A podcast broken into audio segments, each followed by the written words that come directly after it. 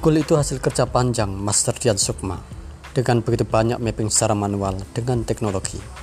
Dan juga pernah mengajar untuk brand balancing belasan tahun yang lalu. Lebih seribu anak untuk aktivasi otak.